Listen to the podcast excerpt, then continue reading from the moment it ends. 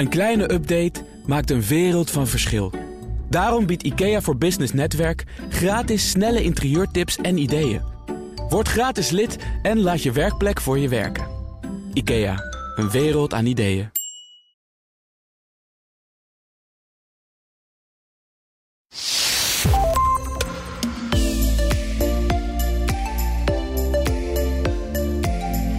Je zit op de hei met jouw team en jullie zijn keihard aan de slag met de beste intenties. Je hebt een prachtige teamdag, maar op lange termijn zie je geen effect van die mooie dag op de hei.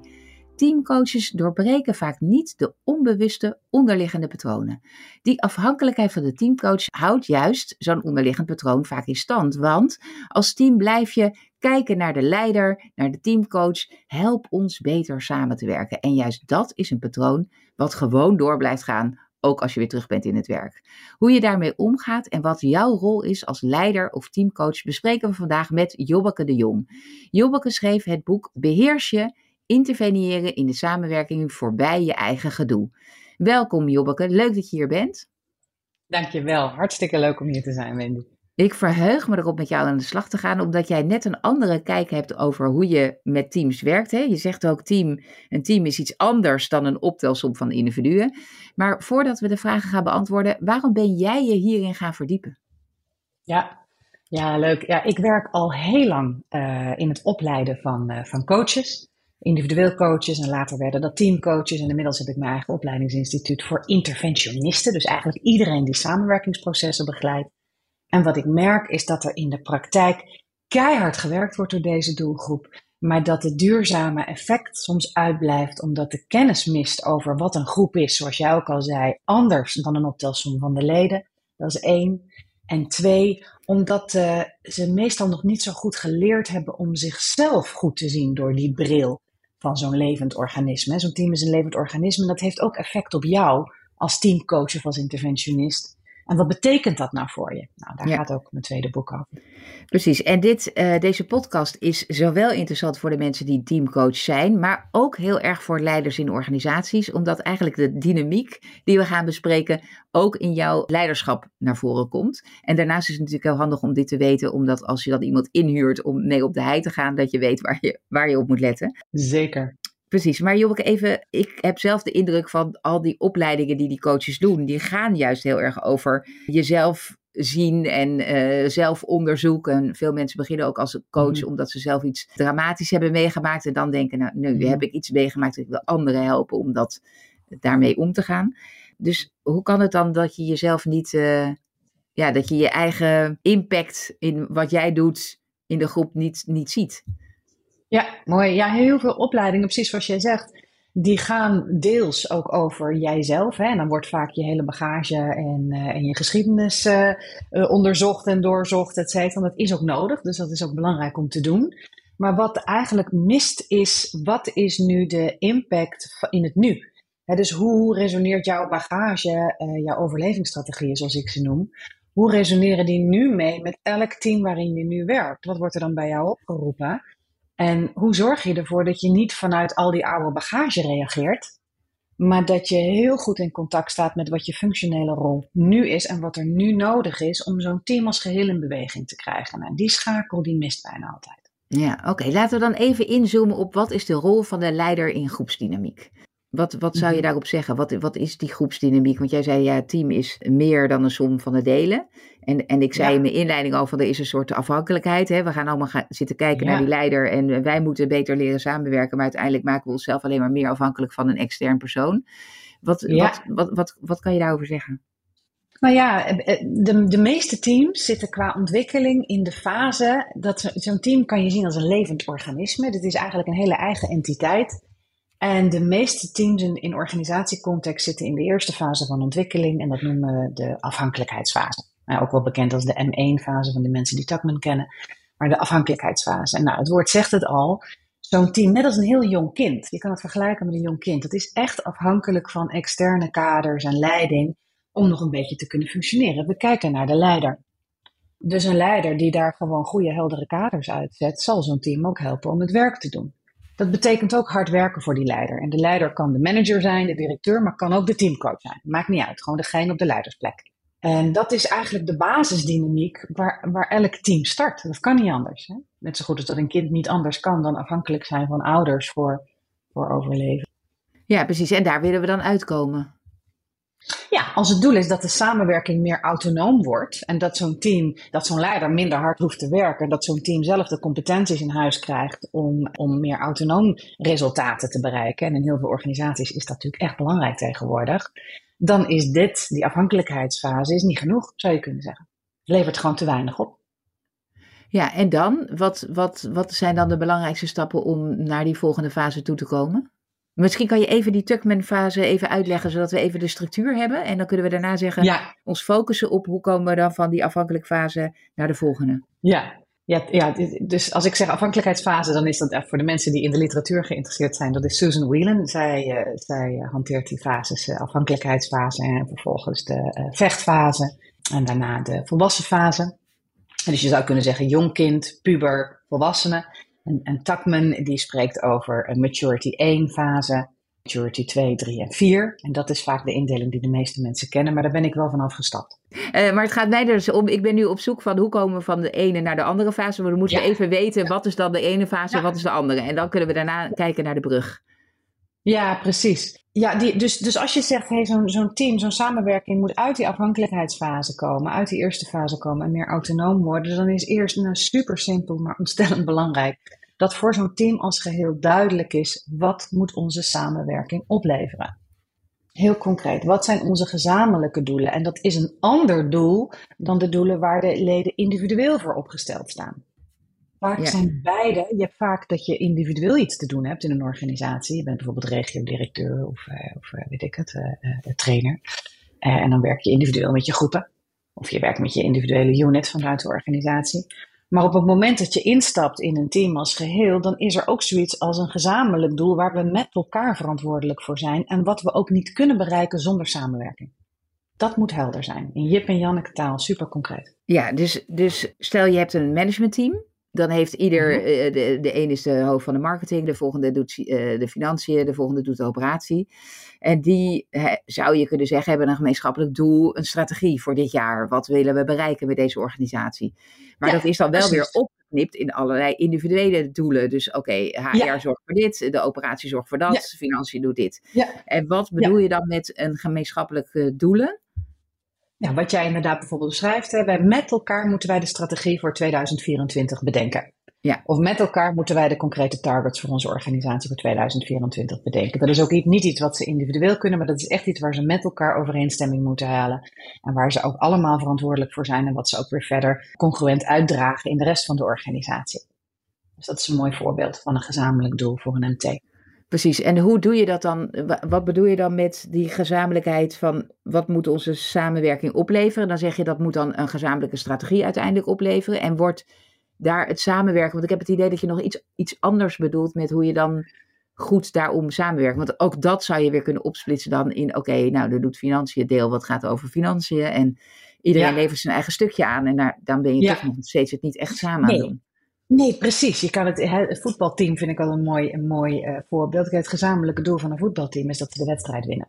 Ja. Dus je moet eigenlijk voor elk team steeds bepalen, hey, wat is nu dat deel wat we niet individueel kunnen, wat ook iets anders is dan een optelsom van wat we individueel allemaal gedaan hebben, maar waar we echt samen uit zullen moeten komen. Waar we samen een beslissing over zullen moeten nemen, waar we ons ook allemaal verantwoordelijk voor voelen. Ik heb dus gewerkt met een, eh, met een MT van een ziekenhuis en die hadden een heel concreet doel voor de korte termijn. Ze moesten parkeerbeleid met elkaar bepalen eh, voor de parkeerplekken om het nieuwe ziekenhuis heen. Super, Jip en Janneke. Maar dat was een beleid wat ze vanuit alle onderdelen van het ziekenhuis moesten, eh, ook, ook moesten ondersteunen. En zij moesten dat bepalen voor de rest van het ziekenhuis, want ze gingen verbouwen. En, en hoe draagt dat dan bij dat je minder afhankelijk, want ook daar zie je dan vaak, want stel dat je, we nemen even het parkeerbeleid, ehm, Ja. dan, dan zeg je oké, dan moeten we met z'n allen uitkomen, maar uiteindelijk is er één iemand die dan toch de klap erop geeft. Ehm, ehm, de, de eindklap. Ja, dus het is belangrijk om met elkaar te bepalen, hey, wat zijn de onderwerpen die, die eh, eh, bijvoorbeeld door de bestuurder gewoon bepaald worden. Mhm. Dit is gewoon een opdracht, volg maar. En wat zijn beslissingen die, eh, waar we ook echt met elkaar de verantwoordelijkheid voor dragen, die niet meer één persoon ik bepaal en de rest moet volgen, maar waarvan we ook met z'n allen zeggen, ja, dit is ook echt ons besluit, ons onderwerp. En dat zal voor elk team anders zijn, maar dat dat onderscheid alleen al duidelijk is. Ja. Dat geeft veel focus in zo'n team. Je moet als het, wat er onderliggend belangrijk is, is dat de leden van een team notie krijgen met elkaar wat zo'n team is. Waar moet het heen? Wat moet het opleveren? Wat is mijn bijdrage? Heb ik in de gaten dat op het moment dat ik de vergadering binnenstap, dat ik eh, als het ware in een ander organisme stap, dan als ik weer terug ga naar mijn eigen gebied hier in de organisatie, naar mijn eigen team. Oké. Dus je zegt het is belangrijk dat je met elkaar echt definieert waar staan wij voor, wat willen we met elkaar hier bereiken, wat is mijn rol daarin en dat je ook als je in die vergadering stapt, dat je dan eigenlijk het tussen aanhalingstekens hogere doel van dit team, dat je dat heel goed realiseert. En dat je ook je realiseert dat jij daarin een even grote bijdrage hebt als de rest. Ja, of dat je in ieder geval weet wat jouw bijdrage daaraan is. Oké. En dat je die ook neemt. Ja. Ja. Ja, ja, jij vroeg wat is er nu nodig, hè? want dit is alleen nog, hè, dit is concreet doelen. Hè? Nou, je zou zeggen, nou simpel, dat bepalen we met elkaar en uh, dan zijn we er wel uit. Het lastige is alleen dat vaak de dynamiek in de onderstroom, hè, dus de manier waarop we met elkaar in gesprek zijn, zo'n team vaak belet om tot een helder gedragen doel te komen. Dus alleen al de exercitie om dat met elkaar zo te bepalen dat iedereen ook echt zegt: yes, daar voel ik me ook echt verantwoordelijk voor. En ik realiseer me dat dit belangrijk is voor ons systeem. Je zal ook moeten werken in de, in de dynamiek, dus in hoe er gesproken wordt met elkaar. Ja, dus, dus, dus wat ik je hoor zeggen is dat je waar je voor staat als team, dat je dat met elkaar bepaalt. En dat dat niet de optelsom is van oké, ik sta hiervoor en dat breng ik in dit team. En we overleggen daar een beetje over en ik haal bij jullie de input op en vervolgens ga ik gewoon dat zelf doen. Maar dat je echt zegt, oké, het, het gaat niet over input ophalen en het gaat niet over uh, dit is mijn, mijn onderwerp, maar meer, oké, dit zijn de onderwerpen waar wij het met elkaar gemeenschappelijk over eens moeten worden. En, dat, uh, ja. en daar uh, draagt iedereen vanuit zijn of haar gezichtspunt aan bij. En dan vervolgens ja. besluit je daarna weer, oké, dan gaat Piet hiermee verder, of Jan, of Klaas, of ja, Mohammed, precies. of wie dan ook. Okay. Ja. Ja. ja, en de realiteit is. Oh ja, ja, ze gaan verder. Nou ja, de realiteit is natuurlijk dat beide er zijn. Hè? Dus het is niet het een of het ander, maar er zijn vaak inderdaad onderwerpen die we met elkaar moeten dragen. Die horen gewoon bij het domein van onze samenwerking. En er zijn ook uh, onderwerpen die ik alleen klaar en waar ik inderdaad mijn collega's over informeer. En wat input, precies wat jij eerst noemde, input over ophaal. En dan ga ik weer terug naar mijn eigen plek in de club, in de organisatie. En daar doe ik mijn ding. Zo, dus beide realiteiten zijn waar. Ja. Oké, okay. laten we dan nu nog even focussen op van die, die leiderschapspositie of de interventionist. Ja. Hè? Dus we hebben, ja. want je boek, daar, dat, dat is de, de kern van je boek ook over de rol van ja. degene die in dat team stapt als leider. Of, of misschien zou je kunnen zeggen, in een MT heb je een, een, vaak een CEO zitten, die is dan de, de leider van die groep. En dat in wat die leider doet, je vaak een afhankelijkheidsrelatie creëert in het team. Kan je ons even meenemen daarin en ook vooral wat we moeten doen om dat te voorkomen? Zeker. Zeker, ja. Dus, dus inderdaad als interventionist, of je nou leider of teamcoach bent, in ieder geval je bent die samenwerking aan het begeleiden, je zit met elkaar op de hei. Uh, Zo'n team gaat naar jou kijken om dat gesprek met elkaar, stel je hebt ze aan het werk gezet met elkaar, joh, ga met elkaar die doelen uh, helder krijgen, dan zullen ze naar jou kijken om dat gesprek te leiden. Want ze raken zelf waarschijnlijk verstrikt in ineffectieve uh, ja, gesprekspatronen, hè, ineffectieve manieren van praten met elkaar, ze komen er niet uit en je gaat enorm de druk voelen om dat goed te reguleren en om ze daaruit te helpen. Dus ik zie heel veel leiders en teamcoaches hard werken om die gesprekken goed te laten verlopen. En dat kunnen gesprekken zijn over doelen. En soms starten ze meteen met sessies al diep in de onderstroom, hè, feedback sessies. Zonder dat duidelijk is wat het doel is. Hè. Dus dan, dan gaan we meteen al in de feedback over elkaar. En ook dat wordt vaak geleid door de interventionist. Dus wat je daar wil, is dat je weet stapsgewijs, hey, wat is nu de opbouw van een begeleiding, zodanig dat zo'n team jou op een gegeven moment als interventionist niet meer nodig heeft. En dan, dan zit zo'n team ook in de volgende fase. Dan is zo'n team ook doorgegroeid naar de volgende fase. Ja, en heb je daar dan ook een concrete soort stappenplan van doe eerst dit en dan dat en dan zus in je, hmm. in je boek beschreven? Ja, nou ja, als je kijkt naar, naar mijn eerste boek, Competente Mensen in Competente Teams, daar staat wel degelijk uh, een, een, logische opbouw. Het lastige is alleen dat de praktijk, het is gewoon complex. Dus als, je, als het gaat over samenwerking begeleiden, er is geen quick fix. Je zal iedere keer moeten dealen met de situatie zoals ze zich op dat moment aan jou laat zien. En je zal iedere keer moeten bepalen, hey, kijk het naar wat nu de context is, wat nu de doelstelling is, waar het team nu staat. Wat zijn dan nu goede interventies om te doen en wat kan ik gewoon nu beter laten? En dat moet je iedere keer weer opnieuw ja, leer je daarin navigeren eigenlijk. Ja, ja, en, en een van jouw hoofdstukken uh, heet ook Oude, ze zijn volwassen. Is het niet ook zo dat veel, uh, veel interventionisten of teamcoaches het ook wel fijn vinden dat het team een beetje afhankelijk wordt van jou? Want dat geeft je ook wel een goed gevoel, hè? Want uh, zij zijn blij met je en, je en je, je voegt waarde toe en je doet iets wat goed is. Ja, zeker. Ja, nee, absoluut. Ja, dus dat, dat zijn mooie dingen om in jezelf aan te gaan kijken. Wat is ja, inderdaad. Eh, veel van ons, uh, including myself, vinden het heel prettig om een soort reddersrol te kunnen vervullen voor, eh, te kunnen vervullen voor een team in nood. Dat, is, dat is natuurlijk heel menselijk om op die manier behulpzaam te willen zijn. En zo heb je vaak ook geleerd, zo ben je van waarde voor het systeem als je maar helpt en kan redden. Dat is op zich ook helemaal niet erg. Het enige lastige is dat een team daar niet zelfstandig van leert functioneren. Zolang als jij nodig blijft willen zijn, en je eigenlijk onbewust vanuit dat motief je interventies aan het doen bent, ja, dan is het grote verlies dat het team ook altijd naar jou in de afhankelijkheid zal blijven.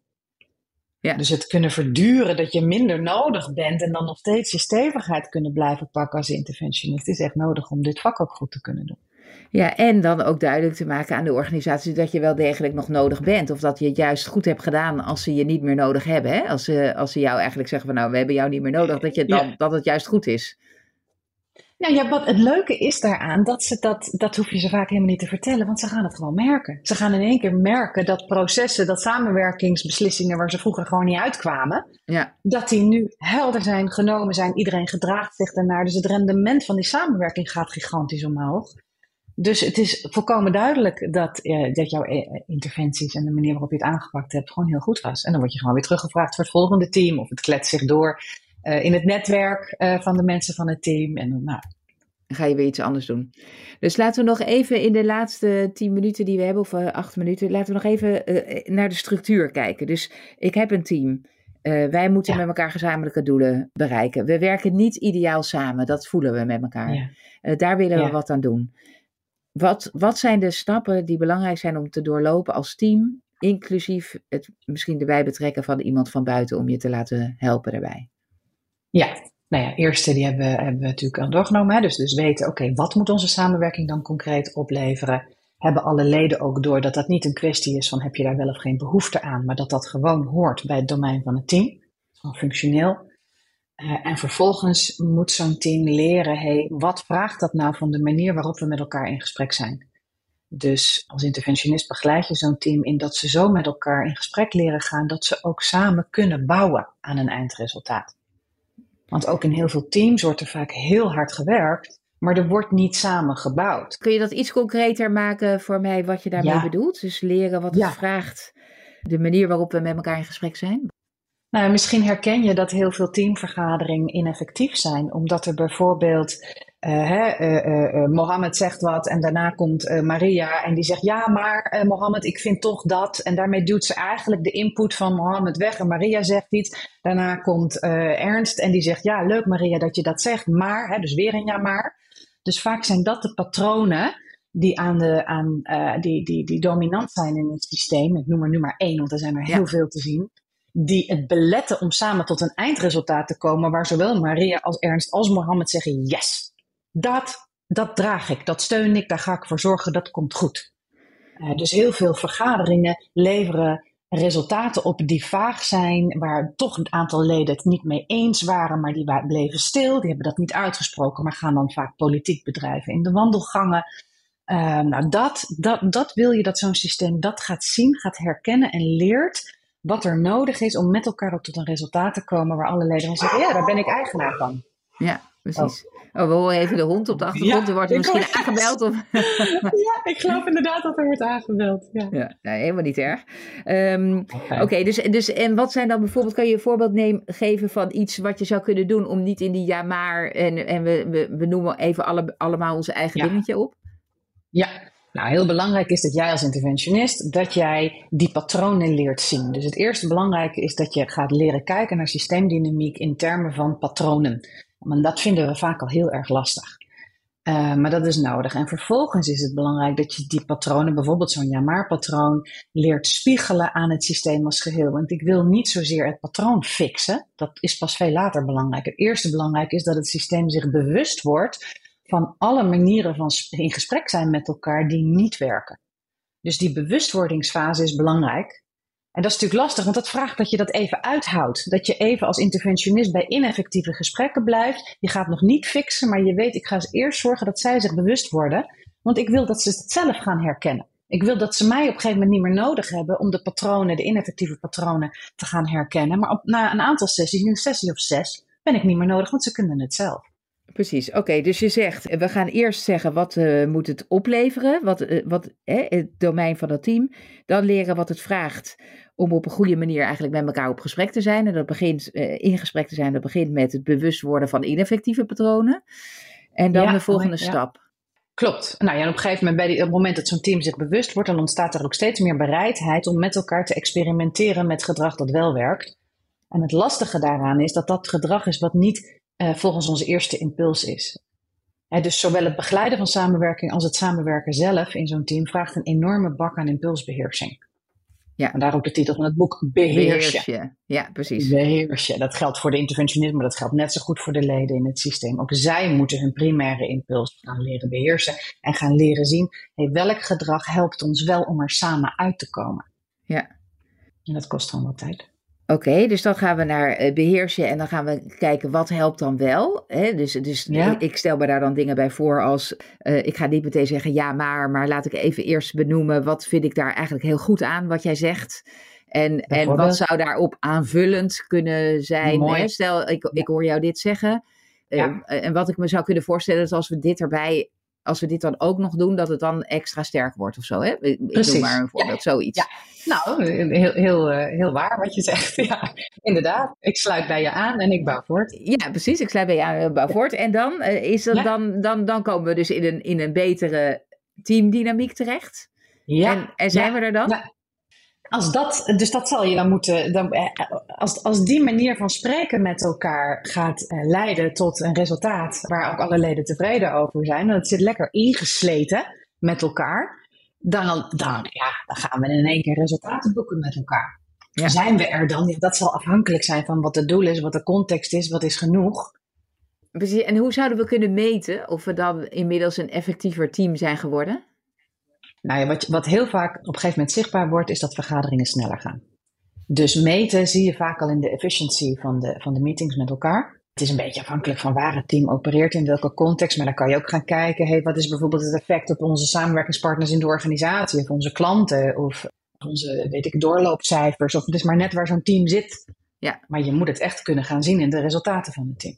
Precies. En je zou misschien kunnen zeggen van eh, eh, wat is de effectiviteit van deze vergadering geweest? En dan zou je daar het cijfer misschien Ja. van op willen laten lopen.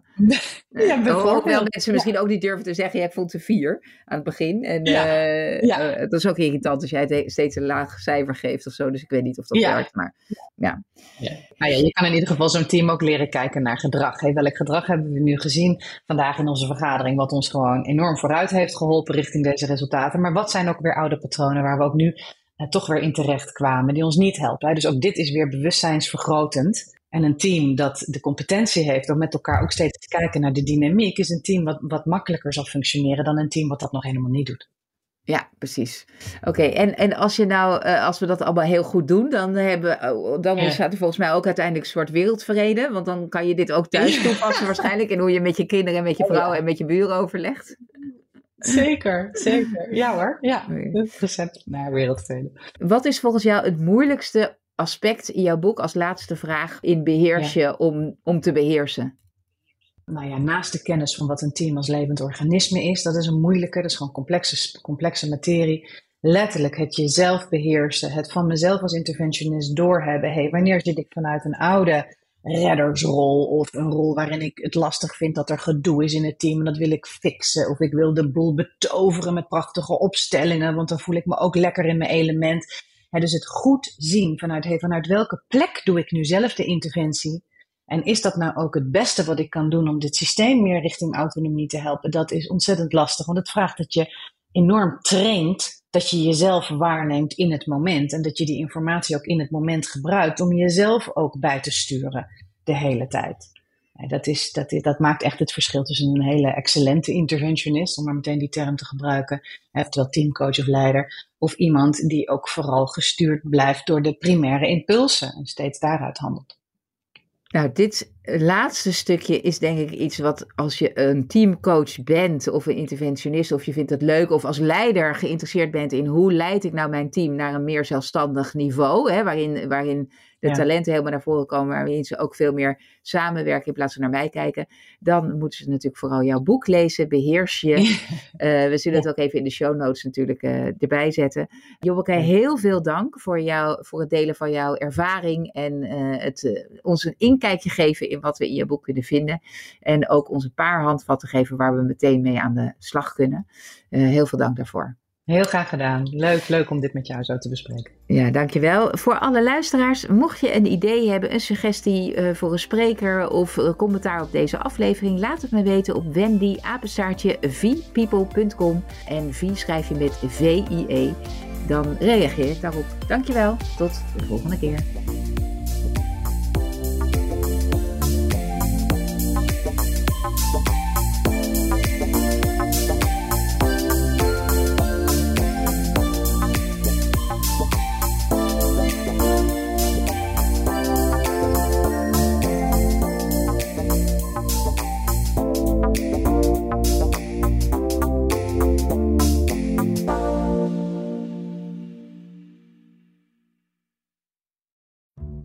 Als ondernemer hoef je niet te besparen op je werkplek. Want IKEA voor Business Netwerk biedt korting op verschillende IKEA-producten. Word gratis lid en laat je werkplek voor je werken. IKEA, een wereld aan ideeën.